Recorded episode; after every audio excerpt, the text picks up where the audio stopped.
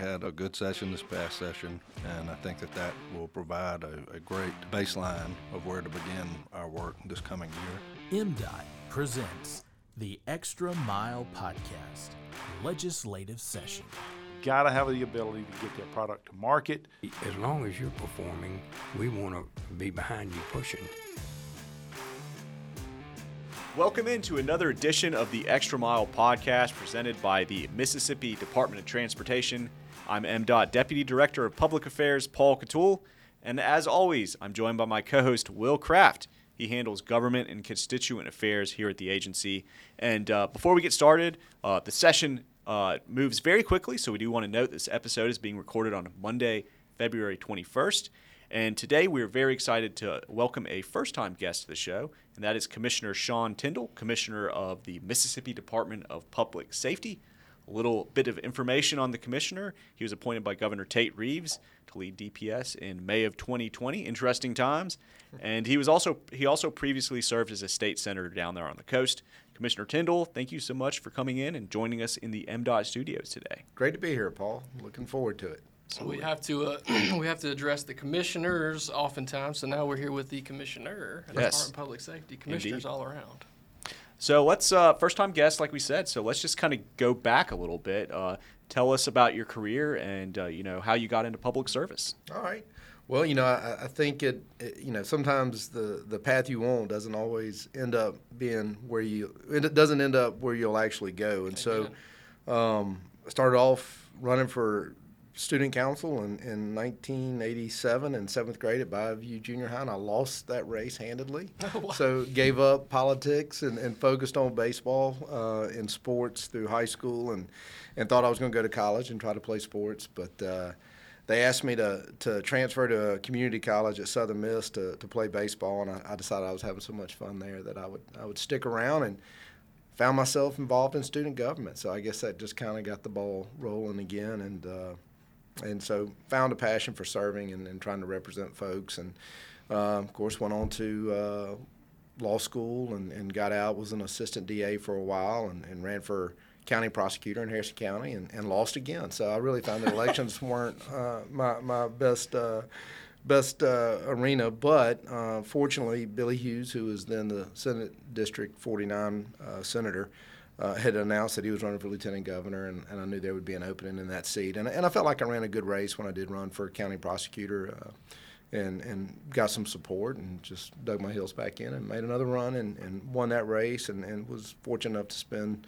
six years in the state senate, and then spent uh, a couple of years at the Court of Appeals, and Governor Reeves uh, asked me to take over at the uh, Department of Public Safety, and, and, you know, it, when when I got the call from the governor's office, the uh, first words out of my mouth, which are all too often, unfortunately, the first thoughts in my head was, "This is a joke, right? Why, why would you want me to do this job? And why would I want this job?" But you know, after talking to my wife and talking to my mother, um, who was a recent widow, it, we they just kind of chuckled and said, "We knew you wouldn't be a judge too long, just because you like to get engaged and be in the middle of things." And and so uh, they were all on board, and we uh, took the reins, and, and hopefully, I think done a good job the last three years, going on three years. That's Oh, awesome. Absolutely, and you guys have had nothing but you know, uh, uh, seems like all kinds of things to work on and, and fix. And, and since you came into office, um, before we kind of get into any of those accomplishments that you've done, let's just break it into the session, legislative sessions, uh, legislative podcast, and we're wide open in it. You guys have any big measures y'all are working on this year? We don't have too many big ones. I mean, the, the last few sessions uh, since I've been here, of course, the one in 2020 went on forever. Um, there was some major legislation that was passed that affected uh, our agency, you know, with, with driver services, uh, ultimately with Capitol Police and, and y'all's law enforcement division that, w- that was moved over, and even last year with the medical examiner's office and things like that. But but this year it's been a little bit of a lighter um, request from our perspective. But there are some important pieces of legislation. One is the School Guardian Act uh, that we've worked with the Mississippi Department of Education on um, and trying to uh, make sure that uh, if there's going to be teachers that have firearms in schools, which under current state law they're allowed to do that if, the school district will allow it, we want to make sure that those teachers have good training. And so we've proposed a program where any school that would want to do it, any teacher that would want to do it, uh, could go through uh, a, a modified training program uh, where they learn firearm tactics, basic defense tactics, communications, you know, learn how to operate uh, communication devices with law enforcement, and and you know, hopefully uh, with that, uh, provide a tool in which our, our schools can be safer. We we know that there's no substitute for a school resource officer in every school, but being realistic, we don't know that every district can afford to do that or would do that. There might not be a necessity in some, of, particularly your elementary schools. Um, so it might be good if you had a former Marine or a former law enforcement officer that was working at the school or or, or just somebody that, that everybody trusted to, to do a good job that they would be armed in case you did have an active shooter come into the campus and try to minimize that threat. That program's out there now. It's not out there now. If this legislation passes, uh, we will start uh, this summer. Uh, Okay. with, with a program, um, and what we're proposing is that teachers that participate in that would also receive a stipend, um, up to $500 a month, much like what you would pay a football coach or a That's awesome. basketball coach, cheerleading coach, and, and really, you know, again, it, it's about making sure that we have people that are qualified if they're going to do it, that they pass background checks, and that they get the certification and they get recertified. So there is a commitment to it. It's not like we're just going to rubber stamp folks and let them do it. They're they're going to have to prove that they're worthy and they're, they're capable, um, and they're people that we trust, and, and we're going to hold those certifications. We could revoke them at any time. But uh, with that, we also feel like the teachers ought to get paid a little bit extra because you know it's an extra duty. In my mind, probably more important than, than coaching you know some of the sports. Sure. So Excellent, excellent. So, uh, so yeah, one of the great things about having uh, agency department heads in is we can kind of get an overview of the department, and uh, we've always kind of learned different new things that we didn't know that these department and agencies uh, do. So, can you kind of give us an overview of DP, what DPS does, and then maybe some things that we wouldn't think about? Yeah, so you know the Department of Public Safety was founded in 1938, um, at the same time that the Mississippi Highway Safety Patrol was founded, and and really in the beginning they were one and the same. Uh, but over the years, the department has grown as, as times have changed, and, and with that, you saw uh, the addition of the crime lab uh, in the medical examiner's office that that does you know criminal analysis on drugs and ballistics and things like that, and also the medical examiner's office doing autopsies uh, in, in all the homicides that we have across the state or suspicious deaths. Um, and then you, you saw uh, the, uh, the Mississippi Bureau of Narcotics was, was added. Um, over the years, we also started the Mississippi Bureau of Investigations, uh, which handles all officer involved shooting investigations in the state. Um, of course, now we have Capitol Police and CTED, which were Yeah. somewhat recent, recent additions. Um, after 9 11 and the events of 9 11, you saw the Mississippi Office of Homeland Security established, which is actually the one that's going to be uh, overseeing this Guardian program. They, we have school resource uh, and school safety analysts that go across the state um, making recommendations to schools on how to make their schools safer. Uh, but they're also doing a cyber program. We just initiated the new uh, cyber director for the state, uh, who is housed at the Mississippi Office of Homeland Security. So that's a growing division. Uh, we also have um, the CTED, uh, Commercial Transportation Enforcement Division, that uh, that came over from MDOT, which was a really uh, I think smooth transition for both agencies where we really worked together on, on, on accomplishing that. Um, and they still working hand in hand, which is really, really good. Uh, we also have Crime Stoppers that's there. We have Public Safety and Planning, uh, which oversees millions and millions of dollars in federal grants um, and also houses the Board of Minimum Standards for Law Enforcement.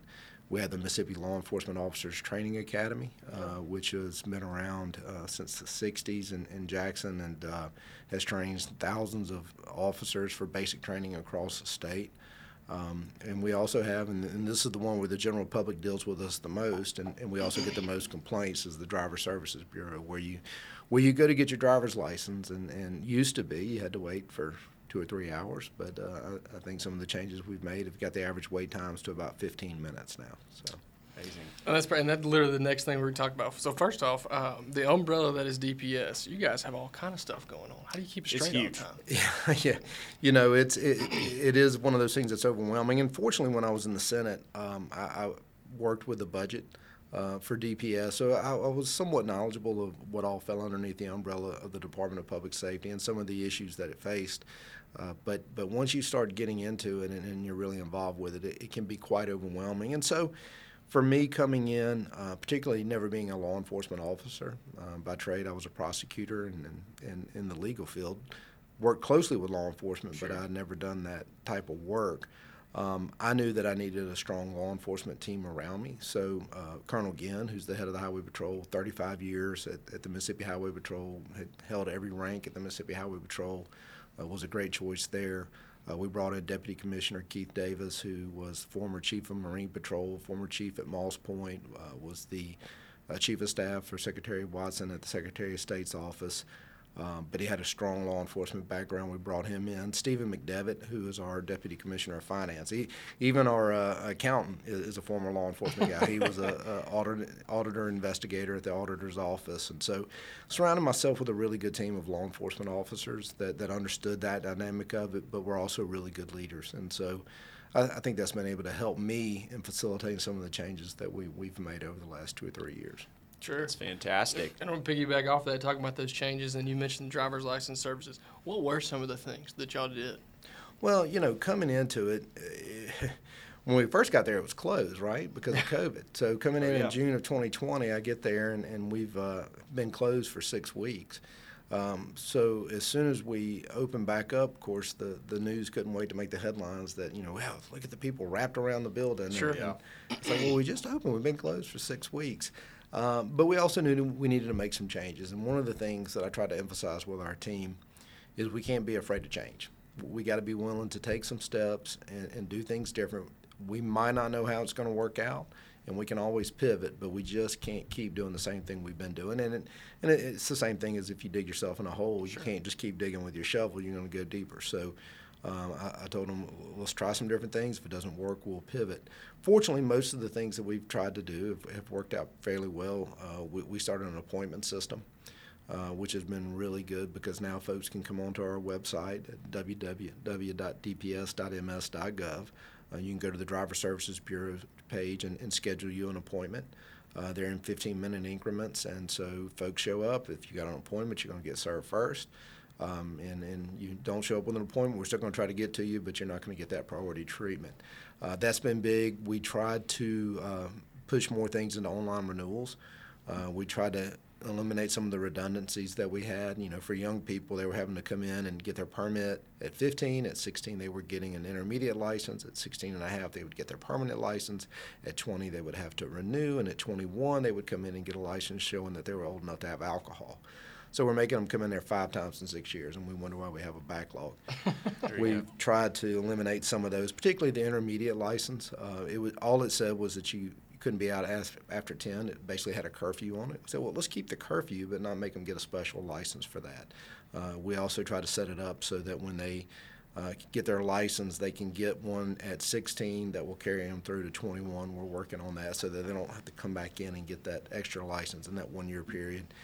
And then on firearm permits, we were making folks come in and, and they were doing their renewals uh, for their firearm permit and having to resubmit fingerprints. And I said, you know, hey, guys, why are we making them resubmit their fingerprints? Have they changed? Uh, Last I checked, people's fingerprints don't change. So we went through a process of making sure that uh, they would accept the older fingerprints that had previously been submitted. Turns out the FBI would when they do the background check. And so now folks, instead of having to come in and renew their firearm permit in person, can do it um, by mail in. And so that just takes people out of the office, expanding our digital footprint, trying to minimize our physical footprint, and, and using technology as our friend has been a big advantage. I like That's that great. phrase. Oh yes, and I'll tell you what. Uh, from monitoring social media, MDOT used to get a lot of complaints about driver's license services. Obviously, not us. I can't remember the last time we've gotten one. So you're obviously doing a really, yeah. a really good job. Um, my friend Will tells me there's some new considerations with electric vehicles, autonomous vehicles, and kind of enforcement. Can you break that down for us? Sure, you know that's been real fascinating. When when I first uh, started having these meetings a couple of years ago, you know the, the thought was that we would have vehicles that could assist truck drivers, much like what, what you have now with your lane assist in your car. If you have a newer car, it'll kind of tell you when you're getting out of the lane. And so these, these were the discussions. Now it's gone on to full-on autonomous vehicles, and some of the states are really leaning towards you know passing that. And, and that it's really interesting because if you think about these vehicles out there just kind of operating on their own, um, what does that look like? What does it look like in Mississippi? How does it change from state to state? From our perspective, one of the concerns is, you know, what, what happens if there's a violation of the law? What happens if somebody loads one of these vehicles up with drugs? Who's liable for it? And and so we've got to keep a close eye on that because I can assure you that cartels um, would take full advantage of, of having autonomous vehicles if they thought it would be a free pass to transport uh, drugs, particularly like we know in Mississippi along the I-10 and I-20 corridors where you know, we, see a lot of fentanyl deaths um, w- just because we're on that corridor between Mexico and the East Coast where, where a lot of dr- drugs are distributed. So keeping an eye on those things, making sure that we have a voice in law enforcement interaction plans, and, and, and also de- determining who's liable. Uh, if there is an accident and how these vehicles are authorized. But the technology really is amazing. Uh, you know, according to the industry, it's safer. Um, you know, I think that remains to be seen, but it, but it certainly makes sense. I mean, you know, they're not going to get tired. They're not going to weave off the road. They're not going to be texting, and, um, and they're going to run the speed limit, and they're going to be primarily, I think, on interstates. I, I, think it's a more interesting conversation when they start getting off the interstate and trying to go through traffic, red lights, unforeseen things that are in the middle of the road. And look, if it's anything like my iPhone or any computer I, have ever had, what, what happens when it freezes? And, uh, Oh, yeah. I don't think you can reboot it going down the road at 80 miles an I hour. didn't thought about you know, that either. So, Yikes. Well, and, and that conversation around you know the, the the drug or the illicit nature of the utilization has that really is that being seen in other places? Do you know? I mean, I think there's been some conversations about it. Um, it it's so new. I, I- think some of these things have not been contemplated. Of course, uh, it depends on what state you go into and who's asking the questions. And, and so I had a lot of the senators when we went into the committee meeting, and, and House Chairman uh, Busby, when we talked about it, he was also in the meeting and uh, hadn't thought about some of these questions as it pertains to law enforcement. And you know how it is. I mean, we all have our lanes, and so t- sometimes there's things that we think about in our lane um, that we, we, we feel secure with, but then when you know you look at two or three lanes over, yeah, it's no different than driving down the road, right? You, you got your lane, you're Sure, doing yeah. good, and then you know you got people flying by you in the other lanes causing havoc. You, you got to think about that. So it's the same thing in agencies. You know, there, there's things that we might be okay with that y'all would have issues. Um, and, and, and same thing uh, when it comes to law enforcement and, and all these different divisions and considerations we got to make when you're when you're making the sausage, as they say, of putting legislation together. That's exactly right. Well, and, and that kind of kicks us right into the next one. Again, I don't know if you rehearsed this, but we're flowing just incredibly well here. The Yeah. agency partnerships. I know you guys have, have to work with a lot of agencies as well. So not only do you have all your own responsibilities and duties under that giant umbrella, I mean, how much time do you guys spend working with other agencies too? Oh, I mean, a good bit. You know, obviously, I meet with uh, Director White uh, a good bit, as well as General Fitch, um, as well as the Department of Health. I mean, it really is all intertwined, and, and particularly with our department, because you know, while it is a law enforcement centric um, agency, there there are other things that we do, such as dr- driver's license, commercial. Uh, driver's license, um, you know, when you're dealing with the ME's office doing the autopsies, it's not just homicide. There's, you know, suspicious deaths, inmates' deaths. So we have to do all the autopsies of any inmate that dies at the Department of Corrections or any jail in the state. Um, so th- those things uh, keep you keep you very busy, keep you working with other agencies, and and um, you know, I think that's takes up a, a lot of time. But you know, it, hey, it's what we do, right? And and, it, and it's part of government and, um, and and working together. One of the things that I've always tried to emphasize is, you know, we're we're on the same team. We'll set aside egos and try to work towards the common good, and save money where we can for the taxpayers and, and give them a good product. No doubt. We certainly appreciate everything here. I always love to see MHP tweet out, you know, watching out for our workers out there and, you know, keeping everyone safe. Um, that's really great. Uh, can you t- uh, touch on human trafficking real quick? Yeah, what are you well- doing to combat that? Yeah, that that's been a big initiative. Uh, of course, worked a lot with the attorney general on it, and the troopers and truckers, and and, and trying to get the word out about human tra- trafficking. Um, obviously, that's you're hearing more and more and more about it. Uh, but I think the reality is uh, some of these things have been going on a long time. It's just people didn't know how to recognize it and report it. Yeah. So we're trying to educate folks about if you see something, say something. Um, if there's something suspicious, particularly at a truck stop where you see maybe young kids that look like they're unattended by a parent, um, or you know, eh, just anything that sticks out as, as not being just quite right. It's okay to let law enforcement know and let us do a little bit of a deep dive into to exactly what is going on. And you know, it really is sad when you see folks, particularly in my my heart, when you see the minors that, that are abused and, and neglected, and, and sometimes you see kids that are sold by their own parents to drug dealers and, and put into a world of prostitution, and, and that's um, just heartbreaking. And, and so, you know, something that we want to be on the forefront of educating people and also holding those that um, partake in this, this travesty of, of sin, if, if not one of the worst sins, to, to make them accountable.